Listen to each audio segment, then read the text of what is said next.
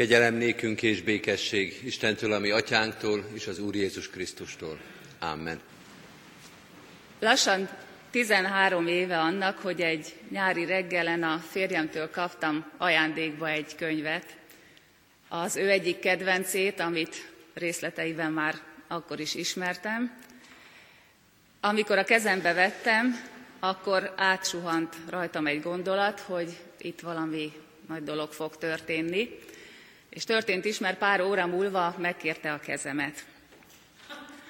Ebből a könyvből, Márai Sándornak a Szindbád hazatér című könyvéből szeretnék egy rövid részletet előjáróban felolvasni.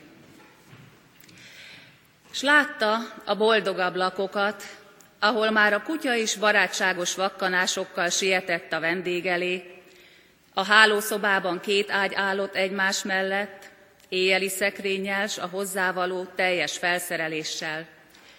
Nyájas és meghitt illemmel múlt itt az élet, mert valamilyen szerencsésebb sorsfordulat, vagy egy okos asszony életfortéja megmentette a háziak lelkét a szomorúság és a gőgös sértődöttség végzetétől. Írt, mert emlékezett egyfajta vidéki életre, melynek olyan illata volt, mint a magyar kenyérnek. Anyagias és mégis ünnepélyes, jó ízű és örök illata volt. Sok múlik a nőkön is, gondolta ilyenkor dünnyögve, tartózkodó elismeréssel a hajós. Ritka volt a nő, aki helyén állott az életben, s nem csak az almáriumok fiókjaiban, hanem a ház lakóinak lelkében is tisztaságot és rendet tudott tartani.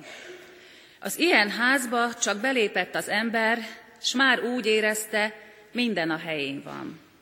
A kamra éppen olyan tömött volt, jó ízű és hasznos holmival, mint a háziak lelke.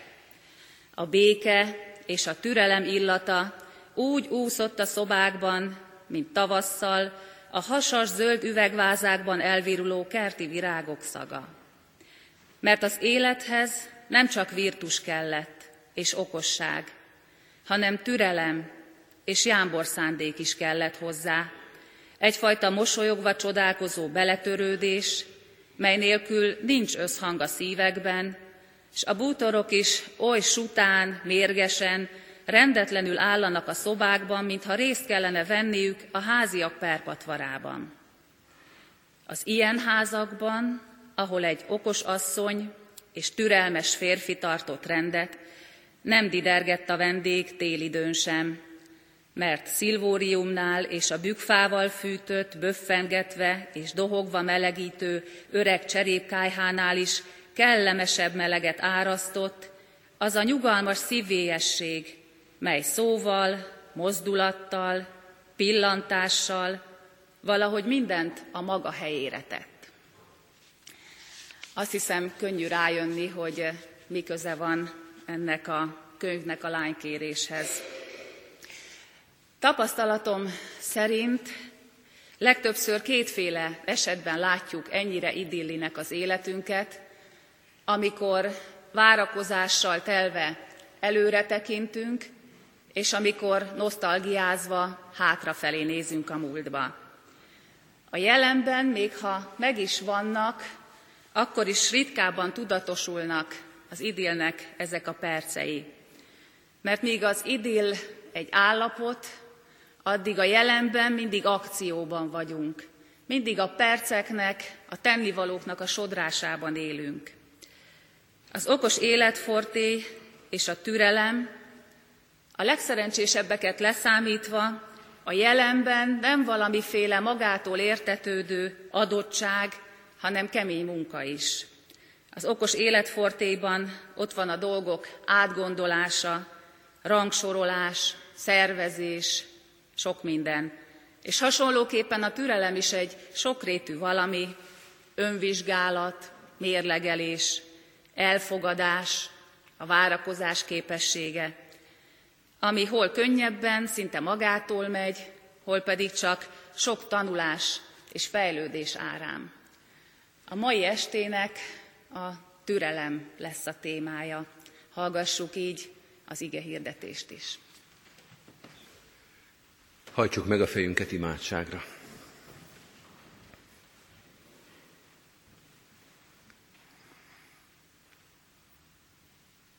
Mennyei atyánkat, te türelmedből élünk, mert te hosszú tűrő vagy és kegyelmes. Azért lehetünk ma itt. Azért van miért hálát adnunk. Azért köszönhetjük meg az élet sok kedvességét, ajándékát, mert a te türelmed olyan nagy volt velünk szemben is. Nem csak a házasságban, de abban is, de azon kívül is, annak hiány is, a te szereteted, a te kegyelmed az, amelyik megtartott. Ezért mindig, amikor a türelmedre gondolunk, hála van a szívünkben. Mert tudjuk, hogy ez nem jár nekünk. Tudjuk, hogy nem automatikus az, hogy még mindig itt lehetünk. Hogy megszámálhatjuk akár a mai napon is, mennyi ajándékot adtál. Legyen ez az óra is ajándék. A te igéd, a te bölcsességed, a te vezetésed legyen világosság, és legyen öröm számunkra. Akkor is, hogyha ebben a tükörben sokszor meglátjuk a saját türelmetlenségünket, a saját hibáinkat, a saját kiszerűségünket, mindazt, amin változtatnunk kellene. Adj nekünk ehhez erőt. Bocsáss meg, amikor nem a Te igét tükrében néztünk, és nem onnan akartunk bölcsek és okosak lenni, ha nem kértük, vagy nem hittük, hogy Te segíthetsz. Bocsáss meg, hogyha elkerültünk Téged, ha elfordítottuk a fülünket, a szívünket tőled. Legyen ez a mai nap az igéd hallgatásának, megragadásának a napja. Légy itt velünk, és ajándékozz meg minket a Te üzeneteddel. Amen. Kedves testvérek, Isten igéjét Máté evangéliumából olvasom, több helyről is, az első és a második részekből, az első rész 18. versétől, majd a második rész 23. verséig válogatott részekből. Jézus Krisztus születése pedig így történt, anyja Mária jegyese volt Józsefnek, de mielőtt egybekeltek volna, kitűnt, hogy áldott állapotban van a Szentlélektől.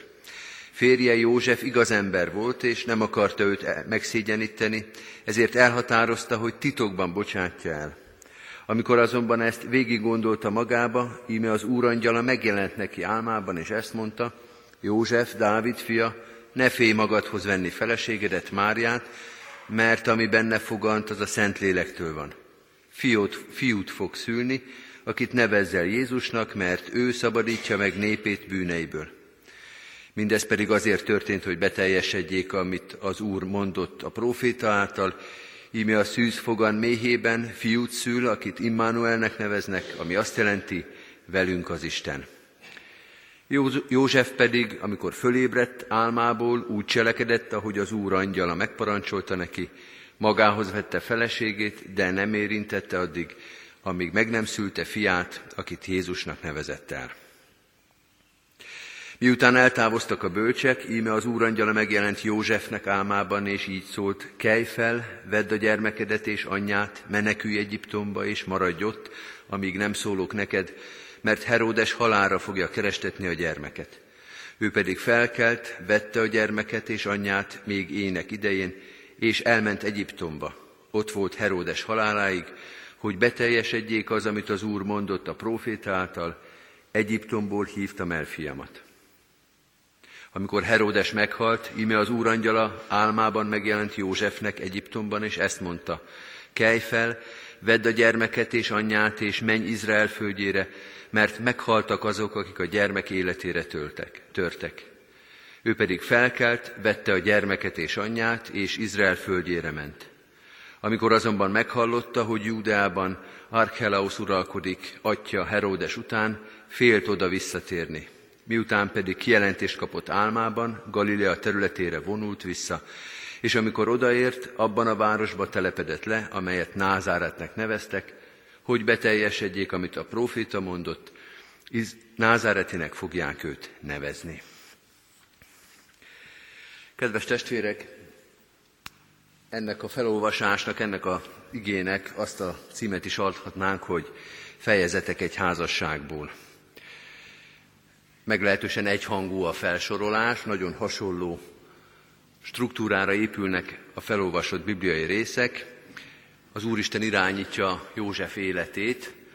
József és Mária házasságáról van szó, a legismertebb házasságról talán a Bibliában. Sok házasságot ismerünk, és sokról talán még többet is tudunk, mint József és Mária házasságáról, de a legtöbben talán ezt a pár, ezt a házasságot ismerik. Nincs olyan ember talán, Magyarországon biztos nem, de az egész földkerekségen is kevesen, akiktől, ha megkérdeznék, hogy és hogy hívták Máriának a férjét, nem mondanák, hogy József, és fordítva, jól ismerjük mi ezt a párt, ezt a házaspárt és ezt a családot. Ugyanakkor azt lehet mondani, hogy magáról a házasságukról és az ő párkapcsolatukról keveset tudunk.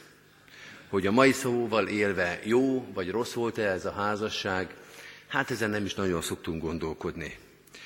Pedig a kereszténységben talán megvan az a kísértés, hogy éppen Jézusra való tekintettel idealizálja ezt a kapcsolatot, és azért vannak olyan történetek, vagy olyan kísérletek, ahol Józsefnek és Máriának a házasságáról is szól egy kicsit a történet, a szépen, kicsit színezgetve, példaképpen állítsa magunk elé.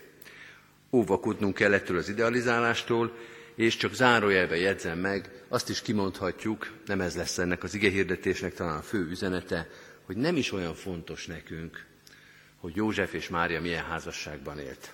Azért merem ezt ilyen erősen kijelenteni, mert látnunk kell, hogy a megváltás és Jézus Krisztusnak a munkája és Krisztusnak a kereszthalála az természetesen nem függ attól, hogy a szülei vajon boldog házasságban éltek-e, vagy nem.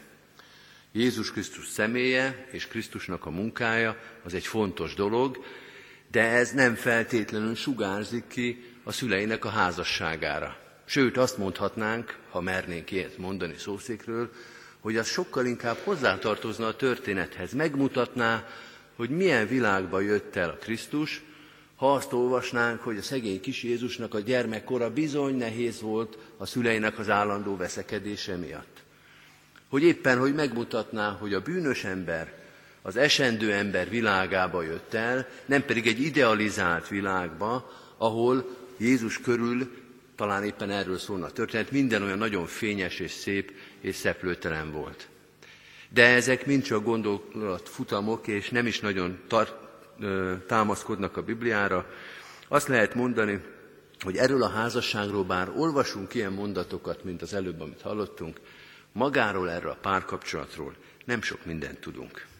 Mégis azt gondolom, hogy a mai napon, a házasság hetének ezen a második napján, amikor a házasságban megtalálható ajándékokról szólunk, és ott a türelem kifejezést emeltük ki a mai napra, érdemes ezt a házasságot szemüveg elé venni, nagyító lencse alá tenni, és különösen József szemszögéből megnézni mert hogyha ezeket a felolvasott részeket egymás mellé tesszük, két dolgot mindenképpen el tudunk mondani. Két dolgot József életéről megtudunk.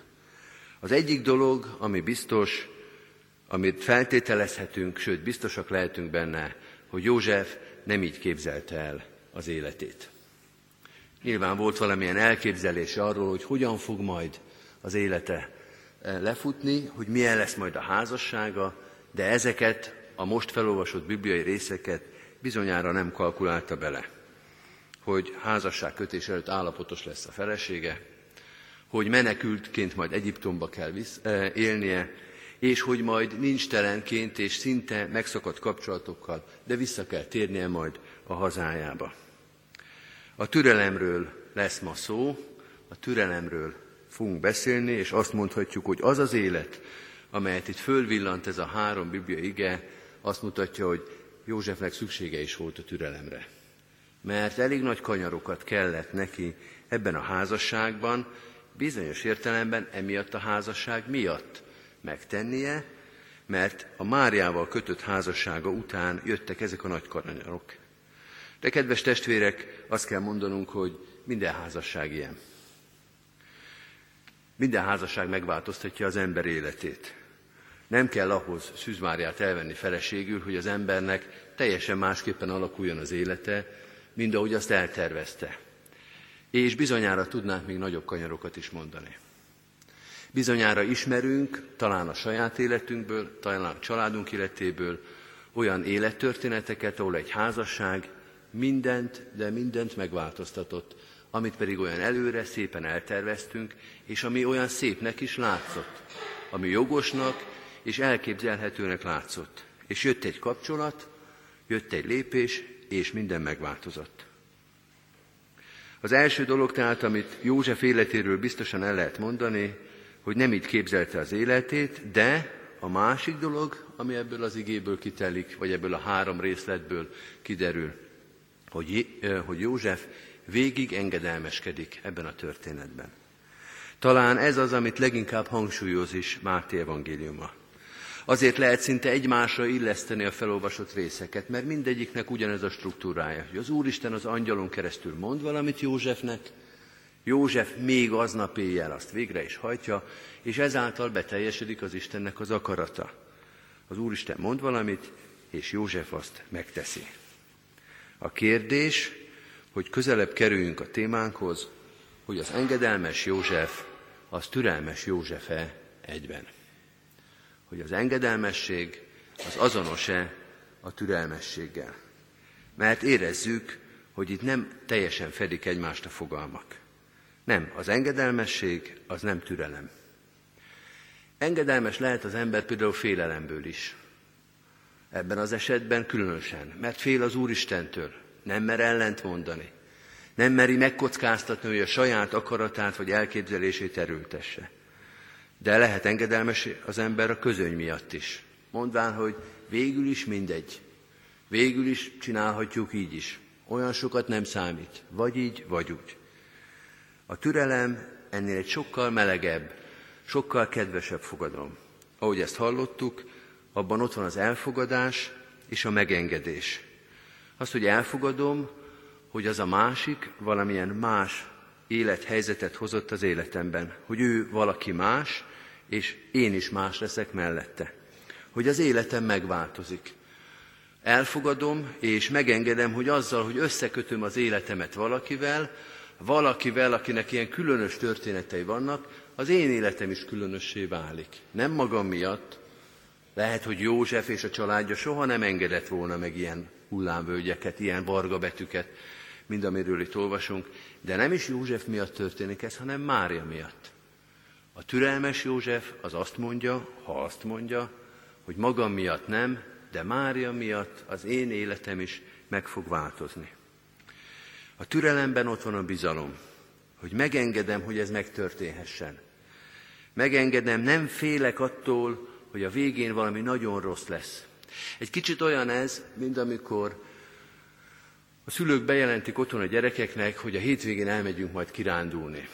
És a gyerekek várják, várják ezt a hétvégét, de nem félnek attól, hogy ez a kirándulás, ez tulajdonképpen valami rossz dolog lesz.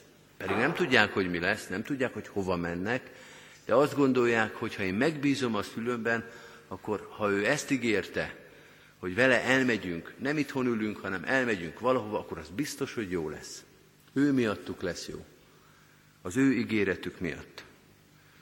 Kedves testvérek, nem tudjuk, mert nem szól erről az ige, hogy vajon József mit gondolt, amikor engedelmes volt. Hogy engedelmes volt, vagy türelmes is volt. De Mária maga József, és hát a kis Jézus érdekében is azt remélhetjük, hogy nem csak engedelmes volt, hanem türelmes is. Engedte, hogy Mária miatt az élete megváltozzon, hogy Mária történetébe az ő történet is belefonódjon, és azért legyen most már az ő élete ilyen, mert összekapcsolódott az élete Máriával. Bízott abban, hogy akármennyire is hurkos ez a történet, ő a végén nem lesz vesztese ennek a kapcsolatnak. Még egy kérdés van, amit meg kell válaszolnunk, hogy ha József türelmes volt, ha abban reménykedünk, azt feltételezzük, hogy ő türelmes is volt, akkor az Istennel szemben volt türelmes, vagy Máriával szemben volt türelmes.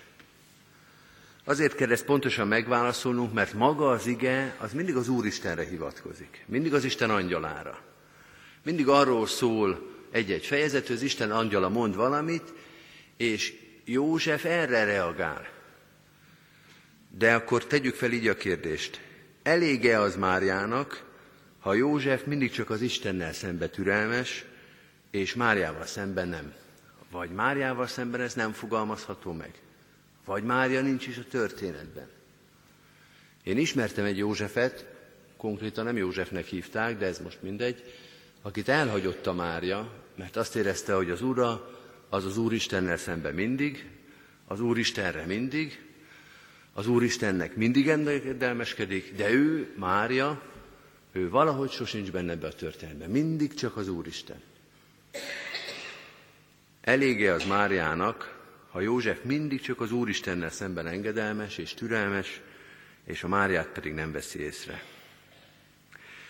Ahhoz, hogy Mária boldog lehessen ebben a történetben, azt kell éreznie talán, hogy ő minden bonyolult és nehezen magyarázható történetével együtt is József számára Isten ajándéka. Hogy József őt az Istentől kapja, az Istentől fogadja el. Tehát amikor József az Istennel szemben engedelmes, és az Isten felé türelmes, akkor ugyanezzel tulajdonképpen Mária felé is türelmessé válik. Vagy hogy amikor Máriára tekint, akkor rajta keresztül az Isten akaratát, az Isten ajándékát, az Isten új történetét ismeri meg. És azt mondja, hogy amikor vállalja Máriát, nem bocsátja el, amikor menekül Máriával, meg a gyermekkel, nem maga miatt, hanem a családja miatt, amikor visszatér az Isten igéje miatt, akkor bár Máriára és a gyermek Jézusra tekint, de Isten van mögöttük. Az ő türelme Márián keresztül, a családján keresztül Istennek szól. Az ő engedelmessége, az ő elfogadása, az ő megengedése, az Márián keresztül elvezet az Istenig. Kedves testvérek, sok Mária van a világon, és mindegyik felborítja a Józsefek életét. De ennek a Józsefnek itt ebben a történetben Isten ezt a Máriát adta. És ez a türelmes József megengedte ennek a Máriának, és Márián keresztül ennek az Istennek, hogy más legyen az élete. Hogy nem az a jól kiszámított, okosan, ügyesen megtervezett élet, amiből aztán semmi nem lett, hanem az, ami belekerült a mi szentírásunkba. És kedves testvérek, higgyétek el, József nem vesztette el így saját magát.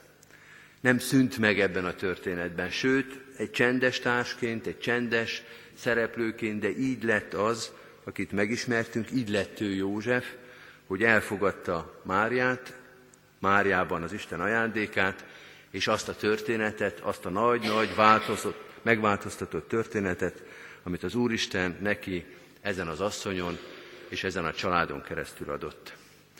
Adja a kegyelem Istene, hogy ezzel a türelemmel, ezzel az elfogadással, ezzel a megengedéssel tekintsünk az ő ajándékaira a házasságon belül, de az élet minden ajándékán keresztül is. Amen. Hajtsuk meg a, hely, a helyünkön maradva a fejünket, és imádkozzunk.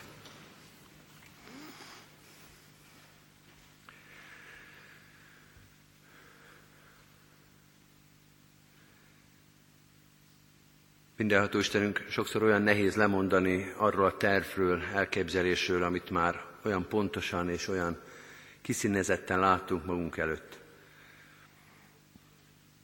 Bocsáss meg, hogyha sokszor okosabbnak és bölcsebbnek éreztük magunkat, hogy nem engedtük, hogy Te megváltoztasd az életünket, hogy ellenálltunk a Te akaratodnak. És hálát adunk minden olyan pillanatért, amikor felismertük és el tudtuk fogadni, hogy amit Te adsz, akit Te adsz, azon keresztül megváltozhat az életünk, de ennek mi a nyertesei, a győztesei leszünk. Akkor is, hogyha sok érthetetlen és nehéz történetnek leszünk a részesei. Add, hogy legyhessünk türelmesek, és megengedők és elfogadók a Te ajándékaiddal szembe. Hogy engedjük, hogy megváltozzon az életünk. A házastársunk miatt, a szeretteink miatt, a gyermekünk, a szülőnk, a testvérünk miatt. Hogy ne megőrizni akarjuk az életünket, ne megtartani azt, hanem a te történeteiden, ajándékaidon keresztül engedjük azt megváltoztatni. Tégy minket engedelmessé, és tégy minket türelmessé. Ne a félelem, ne a közöny, hanem a szeretet, a bizalom irányítsa a döntéseinket. Akkor is, ha kitartunk valami mellett, ha kitartunk valaki mellett, és akkor is, ha engedjük, hogy az életünkből tova szálljanak a korábban oly fontos, olyan nagy jelentőségű dolgok. Így áld meg a türelmet, a türelmes szívet a házasságban, a párkapcsolatban, emberi kapcsolatainkban. Hadd lássuk bebizonyítva, hadd bizonyosodjunk meg arról, hogy a türelem, az ajándékot, a szeretetet, az bizalmat terem, hogy érdemes rád várni, érdemes neked átadni az életünket, hogy meggazdagszunk azáltal, hogyha a te utaidat járjuk. Bocsáss meg minden türelmetlenséget, kiszerűséget, önzést, fukarságot, szűklátókörűséget, mindezt, mindazt, amivel elrontottuk a te ajándékaidat, és erősíts meg abban, amit tőled kaptunk, a vele való kapcsolatban, áld meg a házasságokat, áld meg a kapcsolatokat, áld meg a gyülekezetünk életét. Így imádkozunk azokért, akik a Te áldásodból és szeretetedből élnek, itt ebben a gyülekezetben is, kicsikért és nagyokért, a házasságokért, a most induló párkapcsolatokért. Imádkozunk ezekben a közösségekben az új és újabb szolgálati lehetőségekért, a gyermekekért, a gyermekmunkáért, a gyülekezetünk különböző lehetőségeiért.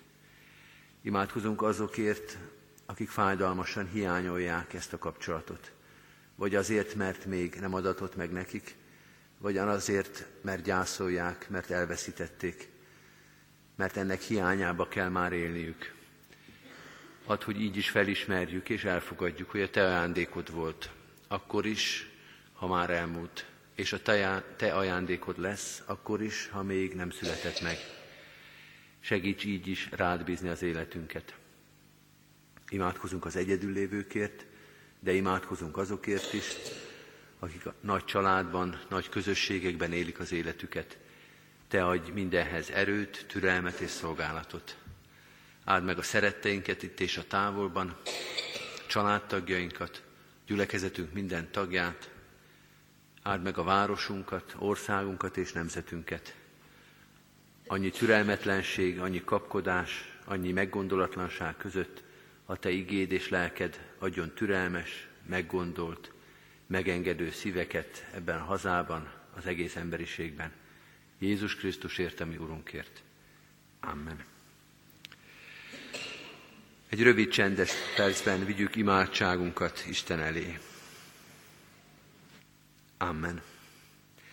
Az Úrtól tanult imádságot együtt és fennállva mondjuk el.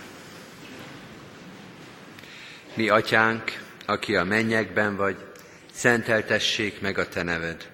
Jöjjön el a te országod. Legyen meg a te akaratod, amint a mennyben, úgy a földön is. Minden napi kenyerünket add meg nékünk ma, és bocsásd meg védkeinket, miképpen mi is megbocsátunk az ellenünk védkezőknek. És ne vigy minket kísértésbe, de szabadíts meg a gonosztól, mert tiéd az ország, a hatalom és a dicsőség mind örökké. Amen. Mindezek után az Úr Jézus Krisztusnak kegyelme, Istennek, ami atyánknak szeretete, és a Szentlélek Isten közössége legyen, és maradjon minnyájunkkal. Amen. Most pedig, kedves testvérek, a záró énekünket énekeljük, a 265. dicséretünket énekeljük végig, 265. dicséretünk valamennyi verszakát, hagyjad az Úristenre te minden utadat. thank you